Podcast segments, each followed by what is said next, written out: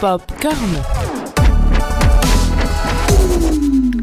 Cinéma, séries, livres, musique, vous êtes bien dans Popcorn, votre émission qui parle de pop culture. On se retrouve aujourd'hui pour une nouvelle thématique autour de la pop culture du passé, du présent et pourquoi pas du futur. Pour vous accompagner tout au long de cette émission, nous avons Léa. Salut Léa. Salut Marie. Et moi-même Marie. Alors Léa, qu'est-ce que tu veux nous présenter aujourd'hui ? Alors Marie, aujourd'hui, je vais parler à nos auditeurs des romans à suspense ou thrillers en anglais, ainsi que des romans policiers. D'ailleurs, je pense que l'émission va plus porter sur les romans policiers. Donc, chers auditeurs, il faut savoir que de nous deux, c'est Marie, je pense, qui lit le plus. Ah, elle va dire, mais non, pas du tout. Mais si, je vous assure que c'est elle qui lit le plus. Des genres différents et en nombre beaucoup plus important. Moi, mon truc, c'est les romans policiers ou à suspense. J'en dévore très souvent et très souvent du même auteur. Mais on en reparlera plus tard en fin d'émission. Avant tout, dis-moi Marie, as-tu déjà lu des romans à suspense ou des romans policiers ? J'ai lu des romans à suspense, mais plus tournés ado. Voilà, si ça peut t'aider. Non, alors c'est Karen MacMillan, je crois, qui a sorti deux livres, un qui s'appelle Qui ment et l'autre que j'ai toujours pas lu. Et c'était des romans à suspense, mais c'est vrai que c'est pas mon genre de prédilection. Je peux t'avouer. C'est vrai que c'est pas trop ton. Enfin, je pense que t'es plus tournée vers romans fantastiques ou ce genre de choses. Je suis plus moins historique. Ah, en plus, ah bah ouais, tu vois, je me suis trompée. Comme quoi, je peux encore connaître des choses sur toi. Et nos auditeurs aussi. Du coup, moi, je vais vous parler des romans policiers parce que pour le coup, c'est vraiment mon genre favori. Enfin, c'est ce que je lis le plus souvent. Dans une première partie de cette émission, on va essayer de savoir ce qui fait que les romans policiers fonctionnent bien auprès des lecteurs. Puis, je vous parlerai d'un auteur en particulier que j'affectionne. Popcorn. Alors, on peut se demander pourquoi les romans policiers fonctionnent-ils si bien ? Parce qu'après tout, c'est des livres qui font quand même un peu peur. Enfin, oui. Il y a quand même une ambiance assez angoissante. Alors, j'ai retrouvé un peu historiquement que le roman policier tient ses débuts en Chine ancienne. Les histoires mettaient en scène le juge Ti, inspiré d'une vraie personne du nom de Di Renji. Toutes mes excuses si je prononce mal. Ce personnage avait des capacités d'observation et de déduction uniques qui le rendit célèbre de son vivant. Cependant, il n'y a pas eu d'influence de la littérature chinoise sur celle qui se développa en Europe. Voilà, je trouvais ça intéressant de savoir que ça n'avait pas non plus tenu ses débuts qu'en Europe, mais qu'en Chine ancienne, il y avait aussi des traces de romans policiers. On va retourner plus en Europe. Donc, c'est au début du 19e siècle, que l'on commence à rédiger des romans policiers. Alors, je ne compte pas vous refaire toute l'histoire du roman policier. Déjà parce que c'est pas très intéressant et ensuite, c'est pas trop le sujet. Mais je vais vous citer certains auteurs qui se sont prêtés au genre ou qui ont même carrément fait carrière dedans. Donc, tout d'abord, on a Jane Austen. Et oui, j'ai appris qu'elle avait écrit un roman qui, il me semble, s'appelle Emma. Je crois qu'au début, elle l'avait publié anonymement. Et ça, c'est en fait du genre roman policier. Ensuite, nous avons P.D. James, qui, elle, est une écrivaine donc, anglaise qui vit toujours. J'ai déjà lu un de ses romans. Enfin, j'ai essayé parce qu'ils sont vraiment très, très longs, parce qu'elle détaille énormément de choses, mais ça vaut quand même le détour. Ensuite, j'ai appris que Balzac, c'était aussi prêté à l'exercice. Ah bon. Bien entendu, il y a Edgar Allan Poe. Certaines de ses nouvelles se prêtent bien au roman policier. Et il y a aussi le fameux père de Sherlock Holmes, Sir Arthur Conan Doyle, le plus connu, avec son pendant français Maurice Leblanc, créateur d'Arsène Lupin. Et j'ai failli oublier, mais il y a Agatha Christie aussi. Bien sûr. La pionnière dans les romans policiers. Ce qui fonctionne dans les romans policiers, c'est principalement l'ambiance, le décor, en gros là où les auteurs posent leur histoire. Il y a aussi ce principe d'éparpiller des indices un peu partout dans le roman pour qu'à la fin, cela forme une histoire en fait comme un puzzle assemblé, clair, net et du coup précis. Il y a aussi beaucoup de retournements de situation et plus il y en a, plus l'histoire est captivante. Parce que du coup, nous, on adore jouer les détectives quand on lit des romans policiers. Le personnage du détective qui est du coup, en fait, central dans les romans policiers, c'est parce que, en fait, ce qui détermine un roman policier, c'est qu'il y a du coup une enquête à suivre, mais surtout un détective au cœur. Donc le détective joue énormément dans ce puzzle littéraire. Prenons Sherlock Holmes ou Arsène Lupin, par exemple, parce que c'est les plus connus.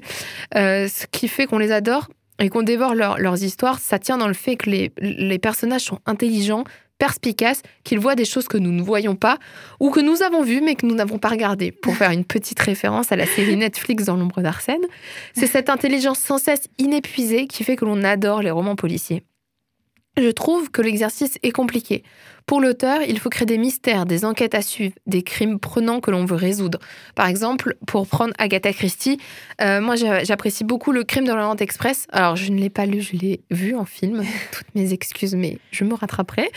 Mais je sais que l'histoire se tient à huis clos et ça je sais que j'adore les histoires à huis clos parce que c'est encore plus captivant quand le décor est en fait le même, les personnages les mêmes et qu'en fait c'est un d'entre eux, mais on ne sait pas lequel, finalement. Oui. Donc vraiment, les romans à huis clos, je pense que c'est les meilleurs, en tout cas pour ma part. Pour le lecteur, c'est aussi accepter que l'on ne sait pas à l'avance ce qui va se passer et que même si on pense avoir la réponse, il faut accepter d'avoir fait fausse route. Parce que oui, les romans policiers sont des machines complexes que nous, en tant que lecteurs, on souhaite résoudre, comprendre les enjeux et enfin se prêter au jeu du détective. Mais en tant que lecteur, il faut aussi accepter de se planter. Parce que souvent, on se trompe. Quand les romans sont bien faits, quand il y a des retournements de situation 3 pages avant la fin, il faut accepter qu'en tant que lecteur, eh ben non, c'est pas Madame Leblanc qui a tué Monsieur le Poivre avec, je sais pas moi, le revolver. Bon, ça fait un peu Cluedo, mais c'est l'idée. Vous avez compris, c'est l'idée. Donc, il faut accepter que, on fait fausse route, quoi. Donc, j'adore ce genre littéraire en partie pour ça, parce qu'on est sans cesse surpris. Et on est surtout épuisé quand on finit le livre. Et puis, c'est comme une drogue, en fait, on en veut encore plus. Moi, quand j'ai commencé les romans policiers, j'ai pas fini. Donc, pour la petite histoire, je lis les romans policiers depuis 7 ans maintenant. Pas depuis mes 7 ans, mais depuis 7 ans, pour vous raconter un peu ma vie, comme j'apprécie le faire dans cette émission. C'est en été 2014 qu'un auteur cher à mon cœur maintenant est arrivé dans mes mains. Et oui, il se nomme Harlan Coben. Peut-être que dans d'autres émissions, vous m'avez déjà entendu parler de lui, mais c'est parce que pour moi, c'est le maître américain incontesté du roman policier. Depuis que je l'ai découvert il y a 7 ans, je ne le lâche plus. Chaque été, car oui, c'est devenu une coutume chez moi. Un été sans un de ses romans, ce n'est pas un été pour moi. Donc je le lis et je me laisse absorber par son écriture. 7 ans et une quinzaine de romans lus plus tard, ainsi qu'une rencontre en 2019 avec l'auteur que je n'oublierai sans doute jamais. Et mon amour pour le roman policier ne fait que grandir. Harlan Coben, c'est un génie dans son domaine. Il trace une route dans ses romans que vous pensez comprendre, mais en réalité, il n'en est rien. Vous vous retrouvez à faire fausse route, à être perdu, à revenir sur vos pas, puis 3 pages avant la fin, il vous explique le dénouement ultime où toutes les réponses se trouvent. Ces romans sont construits sur ce même schéma. Des personnages qui n'ont pas l'air liés, mais finalement le sont. Plusieurs histoires ayant l'air de n'avoir aucun sens et aucun lien, mais en réalité qui forment l'histoire globale. J'adore cet auteur pour ça, je suis toujours surprise, même si à force de le lire, je vous cache pas, je comprends un peu plus son mécanisme d'écriture, mais j'adore surtout essayer de deviner la route qu'il a tracée. Je suis heureuse de découvrir que j'avais suivi le bon chemin.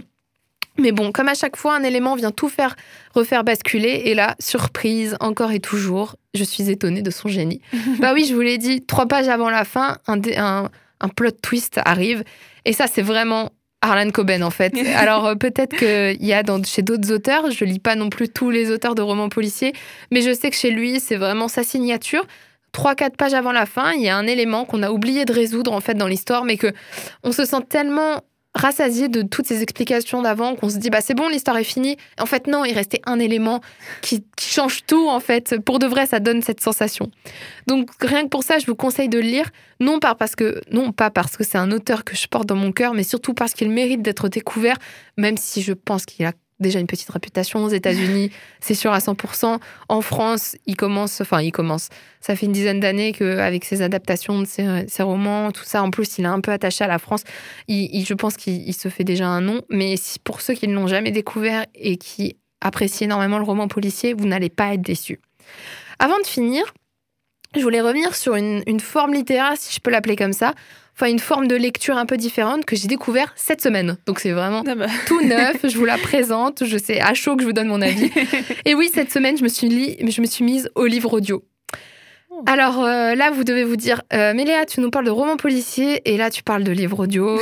Mais j'ai découvert un roman à suspense. C'est pas vraiment un roman policier. Là, c'est plus un thriller psychologique, mais je mets un peu tout dans le même panier parce que dès qu'il y a un peu d'enquête, c'est toujours intéressant. Et donc, j'ai essayé en livre audio. Il s'agit de Mon amie Adèle de Sarah Pinborough. Le livre, en fait, a été adapté en série sur Netflix, qui se nomme pareil, Mon amie Adèle, donc à retrouver sur Netflix. Alors, pour les plus puriste d'entre vous, je sais ce que vous allez me dire. Écouter un livre n'est pas la même chose que lire un livre.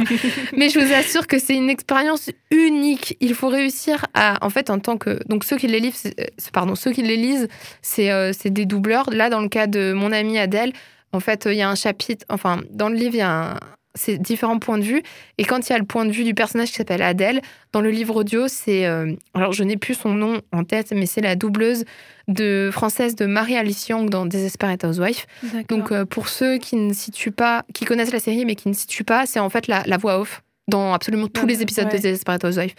Et sa voix prête parfaitement bien au personnage. Bah déjà dans Desperate Housewives, mais là, dans le livre Mon amie Adèle, quand elle lit les passages sur Adèle, sa voix... ça prête énormément. Donc, il faut réussir à tomber en fait sur des lecteurs qui lisent à la perfection et qui réussissent à vous emmener dans le roman. Mais quand vous avez, par exemple, quand vous avez le mal des transports ou que vous ne pouvez pas lire en voiture, en bus ou en tram, ou que vous n'avez tout simplement pas le temps de lire un roman, choisir la version audio est un bon compromis. Tout d'abord, je trouve que nous avons la rapidité d'un film ou d'une série. C'est-à-dire la rapidité, c'est que... Bah, enfin, moi, je sais que je prends du temps à lire parce que j'aime bien comprendre ce que je lis. Mais là, en fait, comme on vous le raconte, ça entre comme si on écoutait un film ou une série. Et les détails... Et en plus, on a les détails qu'un roman peut apporter qui ne se trouvent pas dans une série ou un film qui, des fois, sont condensés. Et là, choisir sa version audio, c'est vraiment le bon compromis. Donc, découvrir une histoire à travers cette version-là, de temps en temps, ça fait de mal à personne. Donc, pensez-y. C'est vraiment... on rentre dans l'histoire d'une façon encore plus profonde que quand on lit le roman et encore mieux que quand on regarde une série, parce qu'en fait, on a ce principe de... Notre imagination imagine des lieux comme quand on lit le roman, mais comme on nous le lit avec des voix qui sont des fois tellement bien faites. Donc là, c'est pour Mon amie Adèle, c'est 3 lecteurs, mais les 3 lecteurs se valent, ils embrassent en fait les personnages, c'est extrêmement bien fait. Je me suis retrouvée vraiment à être happée par cette version. Et voilà, je vous le conseille si des fois vous n'avez pas le temps de lire, parce que lire, ça prend du temps, et que vous avez par exemple dans votre journée du temps mort, entre guillemets, c'est-à-dire du temps où vous ne pouvez rien faire de très productif. Donc, comme je vous ai dit, les transports, quand vous cuisinez, j'en sais rien, tout ce qui ne nécessite pas d'utiliser vos yeux, utilisez-les pour ouvrir vos oreilles. et écouter un livre audio, c'est franchement bien. Donc du coup, Marie, est-ce que je t'ai convaincue avec mes romans policiers et le livre audio peut-être aussi les romans policiers, un petit peu. Je dois dire que, vu que j'en lis pas, que je peux commencer, surtout tout l'univers Sherlock Holmes que j'aime beaucoup. J'ai quand même lu quand j'étais plus petite, quand c'est sorti la série Enola Holmes, parce que ma sœur les lisait, donc j'ai suivi. Et j'avais beaucoup aimé l'univers. Moi, c'est surtout parce que je rentre beaucoup dans l'univers. Et c'est pour ça que j'ai jamais vraiment lu du policier, parce que j'ai très vite peur. Ah oui, du coup, je regarde presque jamais non plus de films policiers, des trucs comme ça, parce que j'ai ce côté de peur, mais en même temps, le côté de à la fin où t'as envie de savoir et la curiosité. Dis, ah, mais en fait, c'était la mère. Ah non, c'était le fils. Ah on remonte comme ça. Et c'est vrai que même à écouter, ça doit être encore plus palpitant, on va dire, d'écouter. Les livres audio, surtout peut-être des policiers, des thrillers, des choses comme ça. Et c'est vrai que moi, les livres audio, j'ai pu...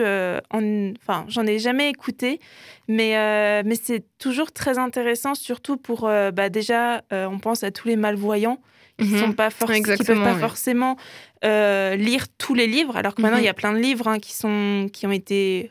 refabriquer, reformer justement pour les malvoyants, mais il n'y a pas vraiment tous les critères et tout ça. Et puis dans tout ce qui est livre audio, moi je pense bien sûr au Harry Potter, où je me dis que il n'y a pas tout dans les films, t'as plein de choses dans les livres. C'est tellement bien de réunir un peu ces deux côtés, le côté film, livre, en fait en audio. Et je trouve ça super intéressant, franchement, comme concept. Et je prie pour que ça reste, pour que ça dure, parce que c'est une sorte de partir dans une imagination et de sortir de la réalité, mais tout en restant, comme dit, dans les transports en commun, chez soi et tout ça. Exactement. Donc, ouais. Ah, j'ai vraiment découvert ce principe de lecture cette semaine et moi, je suis tombée... Enfin, c'est peut-être parce que le livre, du coup, qu'on m'a conseillé en livre audio, donc Mon amie Adèle était peut-être le bon livre, enfin, la bonne version audio, mais pour une première expérience, moi, j'ai vraiment adoré. Maintenant, en voiture, c'est ce que j'écoute. J'écoute plus de musique, enfin, j'écoute que ça. J'ai juste hâte. Là, il me reste quelques chapitres, j'ai fini. Et j'ai vraiment adoré. Et puis, les doubleurs, enfin, les lecteurs, je sais pas trop comment on les appelle, ceux qui lisent, du coup, le roman, sont vraiment bien faits et je pense que je continuerai. Après, j'attache un peu une particulière, enfin comment je peux dire, j'adore moi lire, en fait, avoir le livre dans les mains, sentir le papier. Je comprends. C'est pour ça qu'on m'a dit plein de fois, notamment ma sœur, qui elle a une comment ça s'appelle, une liseuse, voilà, merci. Elle a une liseuse et ça fait longtemps qu'elle me dit, parce qu'en fait moi j'attends que les livres sortent en poche. Déjà d'un côté économique, parce que quand ils sont en grand, ils coûtent cher. Moi, j'achète souvent 3-4 livres, donc ça fait quand même une somme assez conséquente. Donc, j'attends toujours qu'ils sortent en poche, sauf que quand c'est des romans inédits, on peut attendre 1 an avant qu'ils sortent en poche. Donc, à chaque fois, je me plains. Et à chaque fois, ma sœur me dit « Mais achète une liseuse, tu verras, économiquement, c'est bien. » C'est pas pareil. Et je peux pas. À chaque fois, je lui dis « Non, écoute, moi, il me faut le livre dans les mains, il faut que je martyrise ce livre, il faut que je le torde, il faut que je l'emmène partout, il faut qu'il soit tout le temps dans mon sac, à côté de mon lit, il faut que je torde les pages quand... Je sais qu'il y en a qui n'aiment pas faire ça, mais moi, je cours. Tu cornes aussi. Exactement. Donc vraiment, je maltraite le livre, mais pour moi, ça veut dire qu'il a vécu, ça veut dire que je l'ai lu, ça veut dire que je l'ai rendu vivant, et ça, c'est important. Donc du coup, me mettre au livre audio, bah, c'était encore une expérience où j'aurais pu être réticente. Et en fait, j'ai plongé dedans et j'ai adoré. Je ne regrette pas du tout. Alors, je ne me mettrai pas que au livre audio, bien entendu. Non, mais toujours lire un livre, c'est bien. Pour les yeux, ça repose des écrans. Mais là, en fait, le livre audio ne nécessite pas qu'on utilise nos yeux. Donc, ça, c'est top. Ça repose tout aussi bien qu'un roman. Et vraiment, ça peut être lu, enfin, écouté, du coup, partout. Donc, voilà.